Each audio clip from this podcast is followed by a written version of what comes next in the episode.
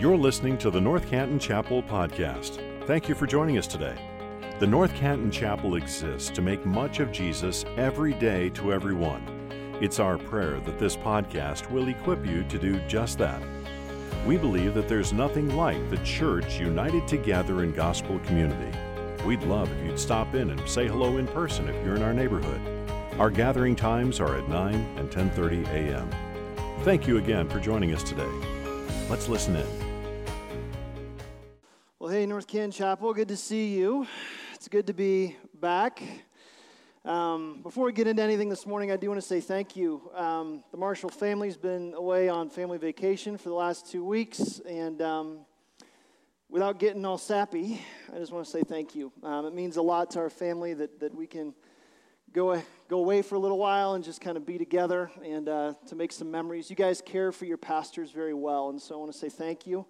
Uh, for that. And it's good to know that, I mean, in all seriousness, like, we're at no shortage of good teaching pastors here. You got to hear from Pastor Matt and from Pastor Micah, and um, our leadership is just moving forward, and so I think I'm just going to go away more often. That works works well for me.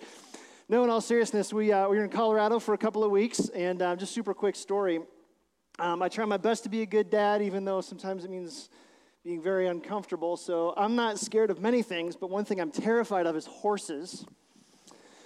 And, uh, but Hannah, who is eleven, loves horses because she's an eleven-year-old girl, so we go horseback riding, right? And so um, I told the, the, the ranch that we kind of secured for the day, I said, hey, I don't want one named Turbo or Nitro or Thunder. Like, I want, like, Bessie or Petunia or Grandma. That'd be great. And so they gave me one called Buck. And I was assured that was a proper name, not a verb. And I'm like, okay. But we got through it. And um, in all seriousness, thank you guys so much. We are we uh, we missed you. We're glad to be home. We love you a lot. Um, so this morning, I wanna I wanna put forward a question that I do think is going to become increasingly critical, increasingly controversial, and probably even increasingly conflictual in the coming years. And it's a question that I think at first blush seems really simple. It seems very basic, a little kindergarten-y, but I think it is actually deceptively complex. And it's a question that we must have an answer for, or I believe we run the risk of being unfaithful as a church. How's that for tightening the screws after two weeks off? Here's the question. Who is Jesus? Seems like a basic question. But here's why this question is so important. Um, this last week, I was kind of cruising through my social media news feeds, as I know a lot of you do, and I came across this post. If we could show this post on the screen, I want you guys to take a look at it. And um, this is something that really kind of got my attention. Lynn says, I'm really struggling with my faith. I'm so turned off by what I've seen in the church. I know I need to keep my eyes on Jesus. I'm not sure where I fit in the larger community of believers. I know God's holding on to me, though. I look forward to what I'll learn from all this. This is just out there on Twitter. And uh, Emmy Ann responds, I'm with you. No clue where to go for Christian community anymore. Let's leave that up there for a second. Um, does that bother you? Okay, it bothers me. And, um, you know, I don't think it's too far. Like, I, I, I'm not just bothered by it. I, I feel partly responsible for that in some way. And what bothers me most is there's there's seventy-six likes on Lynn's post, twenty-two likes on Emmy's post. And there's a lot more of that out there than I think that we would even care to acknowledge some days. It's kind of heartbreaking to me. Not because they're missing Christianity, but because they're missing Christ. And in the confusing swirl of issues and ideologies, the chaos of opinions and suspicions, the most precious gift to the world, Jesus, somehow gets lost in the shuffle. But here's the rub. Providing clarity for people like Lynn and Emmy and maybe some of you, providing clarity for that, it isn't the job of universities and seminaries. It's not the job of academicians and theologians. It's not just the job of pastors and missionaries. It's the job of the church, you and me, us together, to provide a clear picture of Jesus for watching, waiting, Well, this is week six of our ten-week summer teaching series through First John. We're more than halfway there. And if you're just joining us, or you need to blow the dust off of your Bible a little bit, here's where we are. John uh, is the, probably the youngest of Jesus' disciples. He's the only one to die a natural death, not a martyr's death. He has spent fifteen years as a religious exile on the island of Patmos at the hand of the Roman Emperor Domitian, the city of Ephesus, where he had pastored a number of years before, and now over ninety, with the heart of a tender, godly grandfather. He writes this church a letter with one crystal clear objective, and I don't know if you've caught it, but we've sort of co-opted it as like a subtitle for this series, That You May Know. Know what? Comes up over and over in this letter. And it just perfectly embodies John's heart for this church. That in a world of spiritual uncertainty, you may know the source of truth. That in a flurry of false teaching, you may know the truth of the gospel. That on an increasingly crowded stage of would-be saviors, you may know the person of Jesus. This is John's heartbeat. And so here's where we're going this morning. We're going to pick things right where we left off last week. We're going to be in First John chapter four there, or flip there, or you can watch on the screens behind me in a bit. And over the course of six short verses, you're going to feel this aging, burdened, bothered, but hopeful disciple put forward one all-important idea, and here it is. An out-of-focus world deserves a clear picture of Jesus. An out-of-focus world deserves a clear picture of Jesus. So here we go, First John four. Let's just take a look right in verse one. Go ahead and put it up on the screen. First word, what's he say?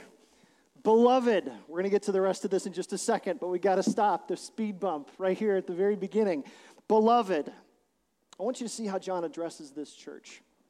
He's used words like little children to call them, and he will in a minute say that. But right now he says, beloved. This is John starting out and saying, look, we've got some tough stuff to talk about. We've got some hard truths that we're going to have to look at. But before we get to those things, I need you to know that I love you. You hear his heart? It's like a dad. You can hear him like put the kids on the couch and just be like, look, hey, eye contact. Before we do anything else, I want you to know that I am for you. I'm with you. I love you. We're going to talk about some stuff that's going to be a little tough, but I love you. Don't forget that. So, what's he have to say? Let's continue. Beloved, do not believe every spirit, but test the spirits to see whether they are from God. For many false prophets have gone out into the world. By this you know the Spirit of God. Every spirit that confesses that Jesus Christ has come in the flesh is from God. And every spirit that does not confess Jesus is not from God. This is the spirit of the Antichrist, which you heard was coming and is now in the world already. Little children, there he tightens the lens a little bit. You are from God, and you've overcome them, for he who is in you is greater than he who is in the world. Praise God for that statement, right? They are from the world, therefore they speak from the world. The world listens to them. We are from God. Whoever knows God listens to us. Whoever is not from God does not listen to us. By this we know the spirit of truth and the spirit of error. So we'll get to the spooky stuff in just a minute. But for now, I want to see what he's saying first, right out of the gate in verse one. Verse one functions like a banner that's over this entire text. And for the grammatically inclined among you, you already saw this. There's three things. There's a negative command, so a prohibition, something he wants us to not do. Then there's a positive command, something he wants us to do. And then there's a purpose clause, a reason why John is so worked up. So first, the negative command. What's he say? Right out of the gate, verse one, beloved, do not believe every spirit. Did you see it there? Don't believe every spirit. Have you ever seen something or someone that looks really spiritual but is kind of a phony? Something that's really outwardly very impressive but hollow, like outwardly very compelling, just not very genuine. They've got a following, but there's something that's just kind of like off. That's what John's talking about here. This was a big problem in the ancient world, and it's a big problem in our world today. Ephesus is a city of spiritual entrepreneurs who are seeking spiritual influence. And all you needed was a street corner, a relevant topic, a compelling agenda, and a dash of eloquence, and you've got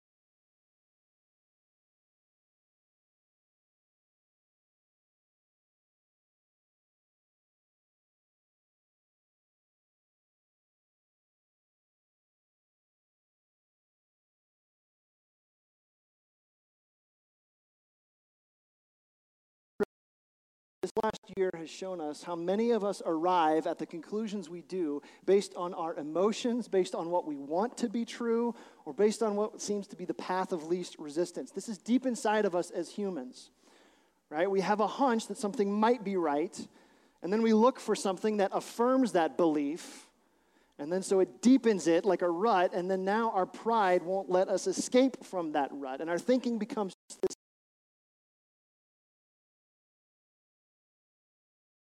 John's word for us essentially boils down to this. Don't believe everything you hear. Be suspicious of your own gullibility. If you had to contextualize it, don't be so quick to copy, paste, share, and send, and repost. Ancient Ephesian street corners are today's social media feeds. First century speeches are today's blog posts.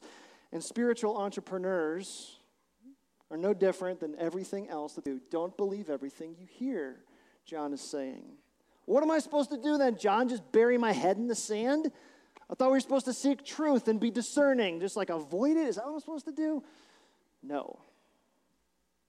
John gives us an alternative. Here's his answer. It's the positive command that shows up. Beloved, do not believe every spirit, but what? Test the spirits. So now he's giving you something to do. You want to know what truth is? You can find it. Test the spirits. Elsewhere in the New Testament, that verb test is translated as examine or interpret or discern. It takes hard work.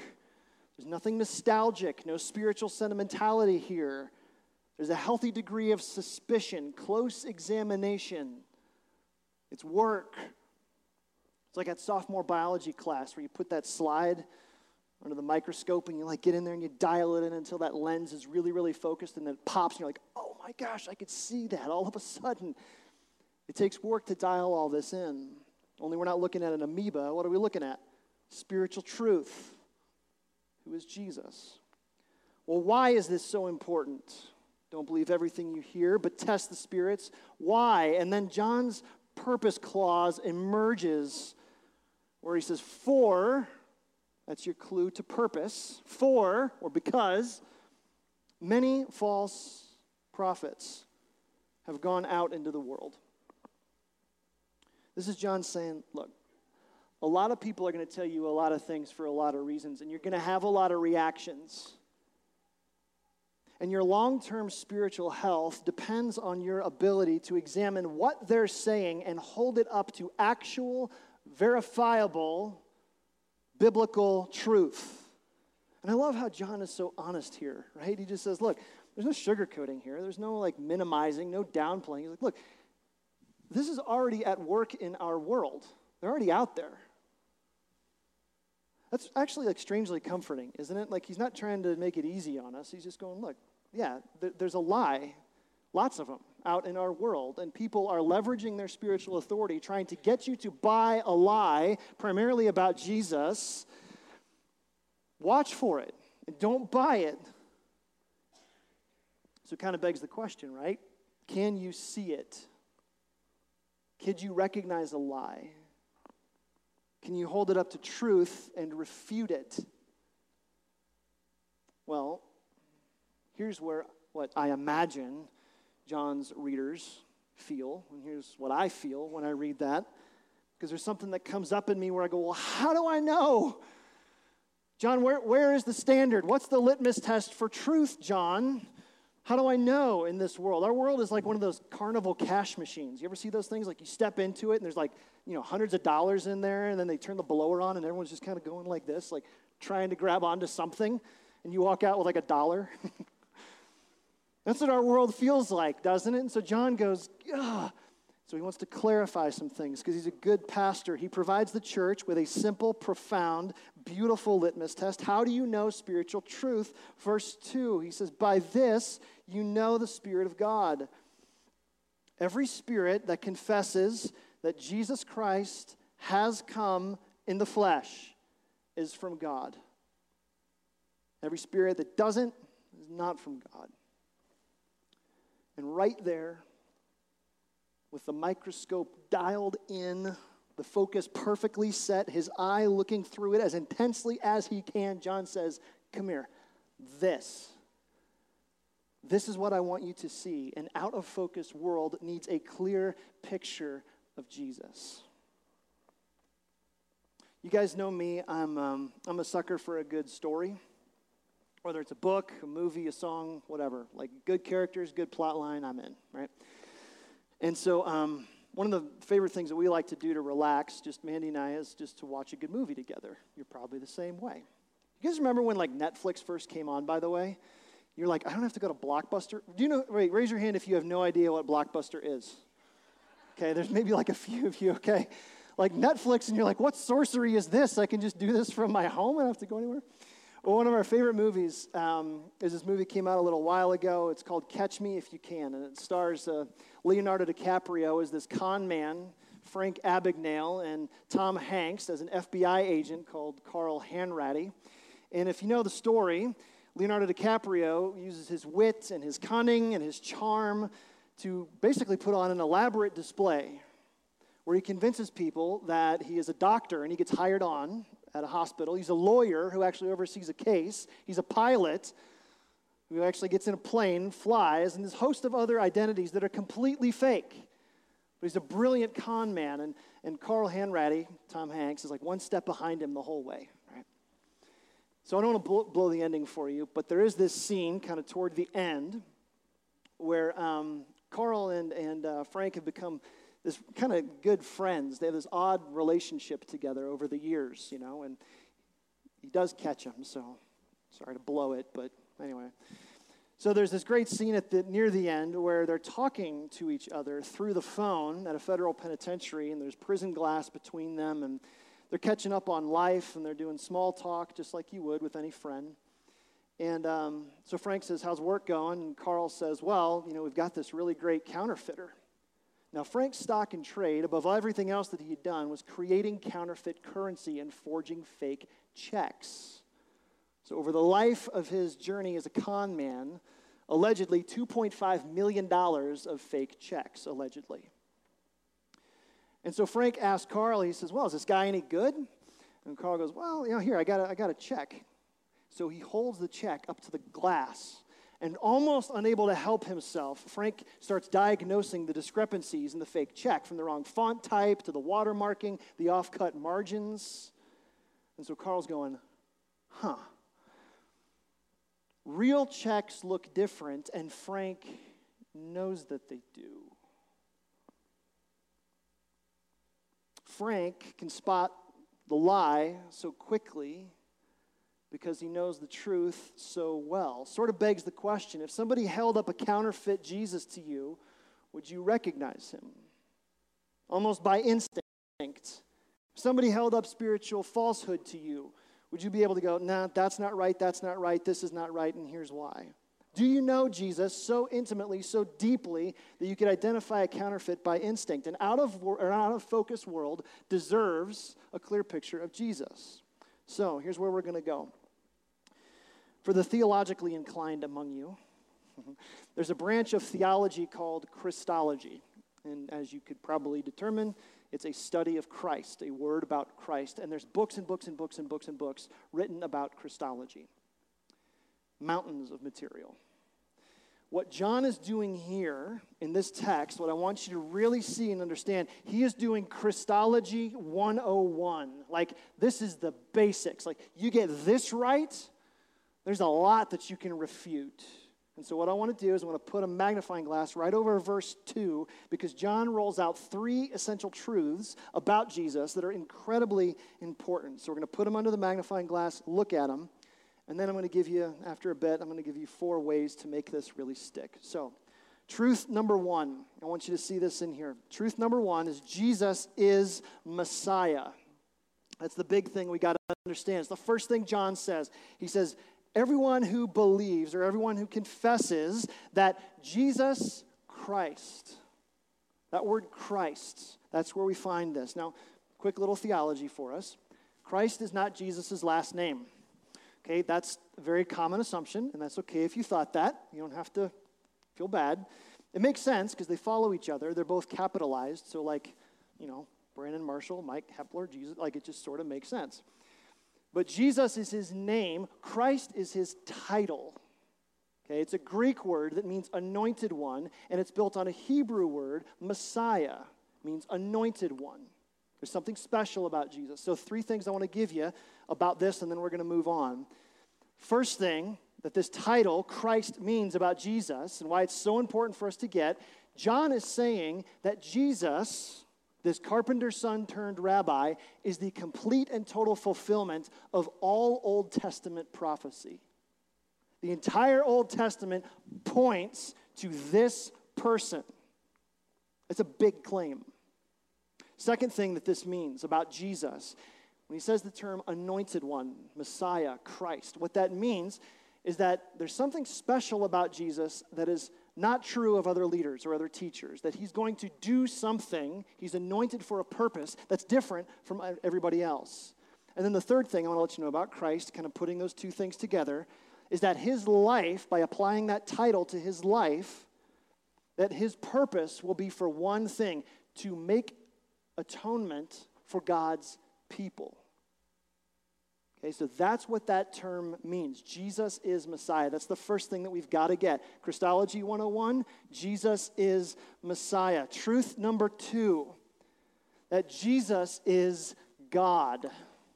That Jesus is God. When John says, he says, every spirit that confesses Jesus Christ has come. Let's not speed right past that. Has come, like from where? Was he like hanging out somewhere? Has come. What do you mean has come? Like in the same way that like I was born or you were born? Like he, it's an odd word choice, John. Why would you say that? So I want you to imagine something with me. From the dawn of time, like ever since the very, very, very, very beginning, the second person of the Trinity, God the Son, was waiting in the wings of a stage. And the stage was busy over time, like rulers came and went, like these great movements swelled and swept across the stage. And then at the right time, the New Testament would use the phrase, the fullness of time. God the Father nudges God the Son out on stage, but he doesn't put him in the spotlight, does he? He puts him in an out-of-the-way corner of the world called Bethlehem. That's what he means here when he says Jesus the Messiah has come. He's eternally coexistent. He's been there forever, eternity past. But he has come. The eternal God stepped in. That is mind-boggling. Practically, here's why this is important. One of the first doctrines to fall into heresy is the subtle suggestion that Jesus isn't God. Okay? You need to watch for this. He's a good teacher. He's a good philosopher. Showed us how to love our neighbor, care for the meek and mild. All that's great, but he wasn't eternally God. This is Mormonism, Jehovah's Witnesses. This is secularism and a parade of other bad Christologies that lead to bad theology. And John's saying, don't buy it. He has come. He is fully God. Don't doubt it. That's truth number two. He's Messiah. He's God. And then truth number three, he is fully human. Hmm. He's fully human. Now that's the phrase, every spirit confesses that Jesus Christ has come in the flesh. Now in John's day, there was this big rash of bad teaching that taught that Jesus was more like a spirit or like an illusion or like a ghost. And John's going, no, no, no, no, no, no, no. Do you remember how he introduced Jesus in First John? That which we have seen, that which we have touched, which we've heard. Like he ate with Jesus and he saw him eat. He was at the cross and he saw him bleed. Like, Jesus was a real flesh and blood person. Here's why this is important. If you're taking notes, you can write this quick reference down. This is Hebrews chapter two. Here's why this is important. It's not just that it's a nice thought that Jesus came and died. There's a lot more to it. Hebrews chapter two, verse seventeen says this: "Therefore, he had to be made like his brothers in every respect, so that he might become a merciful and faithful high priest in the service of God, to make propitiation," that's the turning away of the wrath of God, "for sins." Now here's the kicker. "For because he himself has suffered when tempted, he is able to help those who are being tempted." How does it change your view of God to know that Jesus knows exactly how you feel when temptation is about to take you down? Think about that. You have a God who gets you. I know that sounds really pop and almost irreverent, but that's what Jesus' incarnation, being fully human, is really about. And when you feel lost, he knows what that feels like. When you feel unloved, he knows what that feels like. When you feel abandoned by those you love, as Jesus was, even by his Father for that brief moment in time on the cross, you're not merely there to meet a distant deity. You are meeting with a sincere Savior who gets you. That just changes your perception of God. Here's the point. What John means when he says he has come in the flesh is that when the eternally coexistent second person of the Trinity, this co-creating Son of God, stepped into creation, he did so that by entering our mess, he could conquer our mess. So that by having victory over sin, he could get you through sin. That by becoming man, he could change man. And that is massive theology, and it's bound up in that one little phrase, "in the flesh." Now, John holds all three of those truths up. Jesus is Messiah, Jesus is God, and Jesus is human. And he says this. This is the litmus test. Christology one oh one. This is what we have to get right. If you want your out-of-focus world to see, to see Jesus clearly, focus on these three truths and what they mean.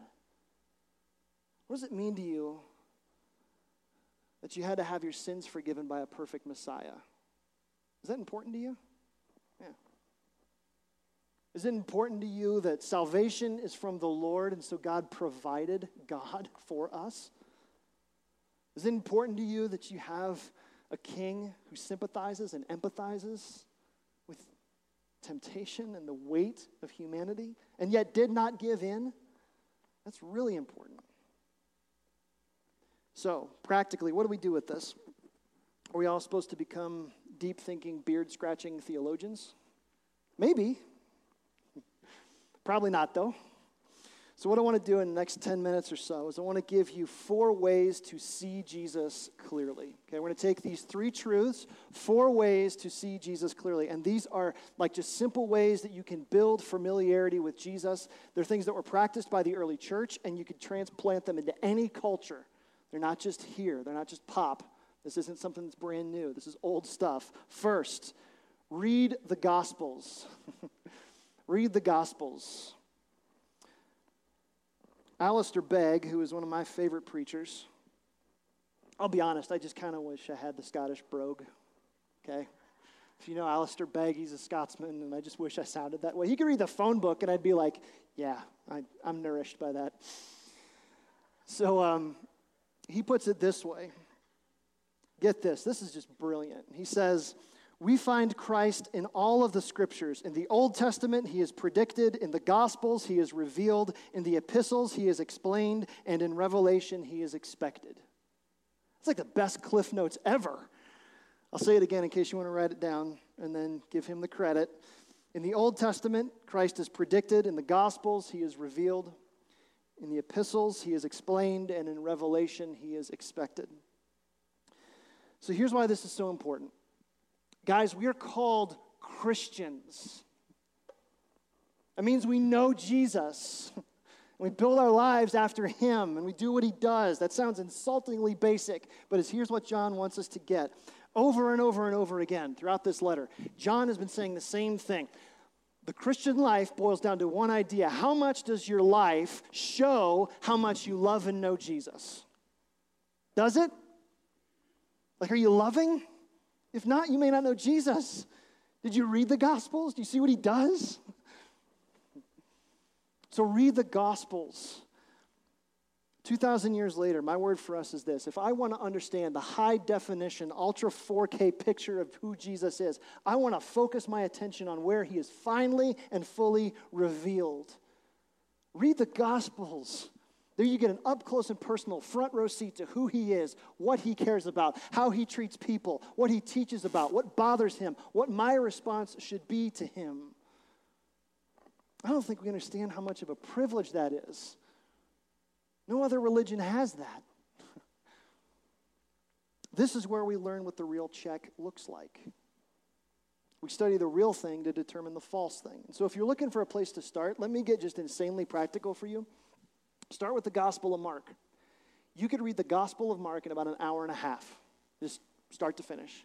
And it's a narrative, so it's meant to be read like that. Just hour and a half. Matthew's probably going to take you about two hours. Luke and John, probably about two and a half hours, a little longer. Right? That's not that hard. But for the sake, or for the time that it takes me to watch a movie, I could read the Gospels.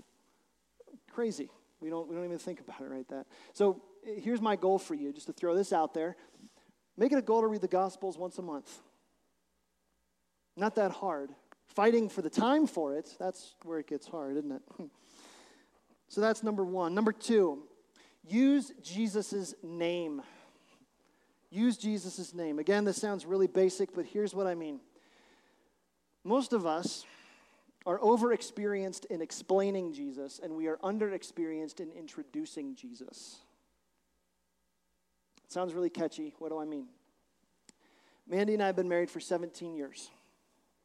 And over the seventeen years, we've learned a lot about each other. She's seen me at my best, and she's seen me at my worst.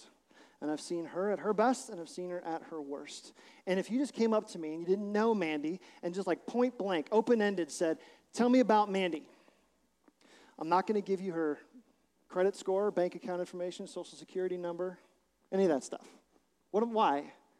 What I'm going to tell you about is how seventeen years of being married to this amazing person has made me into a different person, how who she is is influencing the man that I am becoming. What's the point? Isolated facts about Christianity are poor substitutes for a relationship with Christ. Isolated facts about Christianity, or even like your best theology, isolated facts about Christianity are poor substitutes for a relationship with Christ. Jesus is a real person who makes a real difference in the lives of real sinners. And so if you want to make much of Jesus every day to everyone, please hear me on this, North Canton Chapel. People want to know if Jesus is making a difference in your life or you're just going to church. Have you experienced like the peace that comes when your world is falling apart and you're like, why do I feel okay? Have you had to confront the death of a loved one and you find yourself hoping in heaven? Have you, find, have you found, had this experience, seriously, of him, of him getting you through something you didn't think you could get through? And people look at you and they go, well, why are you so hopeful? What is that? Because Jesus. That's simple. People look at you and go, hey, man, like, they hit you. How come you didn't hit back? Because Jesus. Your life is not all about yourself. Why? Because Jesus. Here's the thing, and I want you to get this, and hear this from my heart. You are not a professional marketer for your church. You are a personal disciple of Jesus. And so what that means is you just talk about what he's doing in your life. One of the most clarifying words that you can give an out-of-focus world just starts with, because Jesus. That's tip number two. Number three, narrow your focus to deepen your impact. Narrow your focus to deepen your impact. Here's what this means. Chip and Joanna Gaines do not write mystery novels. Tom Clancy, not Dan, Tom. Tom does not write cookbooks.